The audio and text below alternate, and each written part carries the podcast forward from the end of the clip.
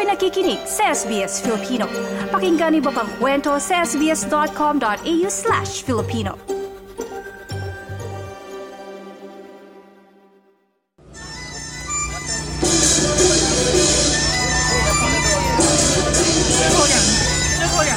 Kilala bilang isa sa pinakamalaking pagdiriwang sa East Asian culture ang Lunar New Year festivities and traditions at niyayakap na rin ito ng maraming Australians.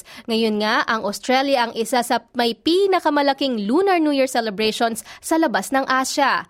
Sa Nantian Buddhist Temple sa Wollongong, nagsimula na noong Sabado pa ang labing limang araw ng selebrasyon ng Lunar New Year. Happy Lunar New Year！新年快乐！Noel Saudian Bobo Mubarak。Happy New Year! Well, everyone, Happy New Year and the Year of the Dragon, and eat plenty and enjoy. Yeah. At ilan lamang yan sa mga pagbati ngayong Lunar New Year. At sinabi ni Lord Mayor ng Wollongong Gordon Bradbury sa SBS News na malaking bahagi ng pagkakaroon ng multicultural society sa Australia ang ganitong klase ng pagdiriwang. Look, it highlights the cultural diversity in Australia at the present. From my perspective, it enriches us to have different perspectives, different approach to uh, marking the seasons of life, and more specifically, another opportunity to celebrate and enjoy Asian food as well as the chance to get together and do things a little differently from the European tradition. At sang-ayon naman dito ang maraming mga tao na dumalo sa festival. It's just bring people together. Like you can see today, we've got people from all like different nationality, and that's good to bring people together.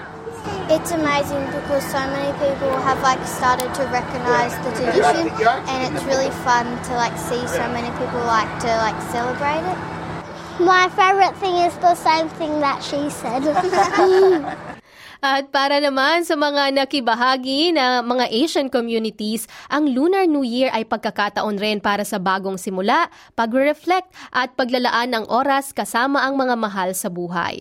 Ayon kay Jean Yung Lo, Director ng Australian National University Center for Asian Australian Leadership, malaking bahagi ng kanyang buhay bilang Chinese-Australian ang mga salo-salo kasama ang pamilya sa gabi ng Lunar New Year.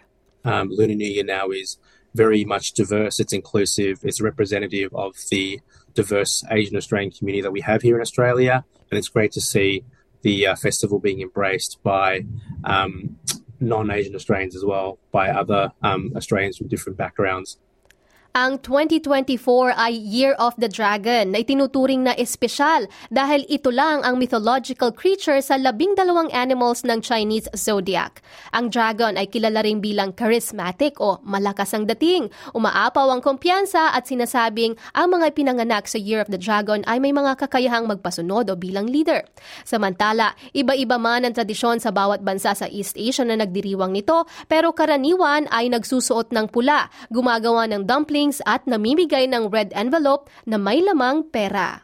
For me, you know, um, the family gathering at the Lunar New Year's Eve has always been the biggest event, um, and then what we try and do is um, visit other members of the family um, during the 15 days.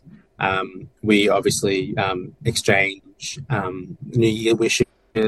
When we were younger, we we had the privilege and benefit of getting red envelopes, which you know always was a good top up to our um, to our piggy banks. Um, but as you get older, as you get married, you lose that privilege and you start to pass on that privilege to the younger generations.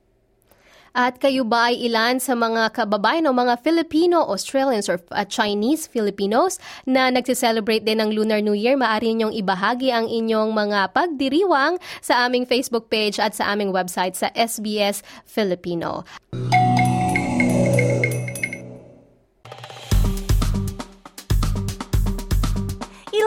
I-share, mag-comment, sundan ang SBS Filipino sa Facebook.